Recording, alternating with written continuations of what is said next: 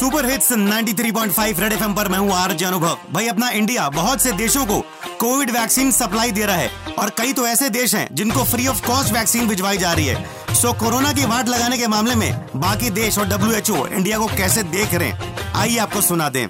तूने तो जो काम कराया वैक्सीन को है सबको पहुँचाया।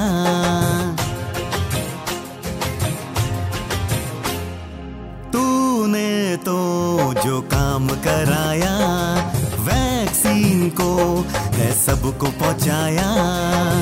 तेरा नमस्ते करते हैं हम, इस इंडिया में लगता है दम।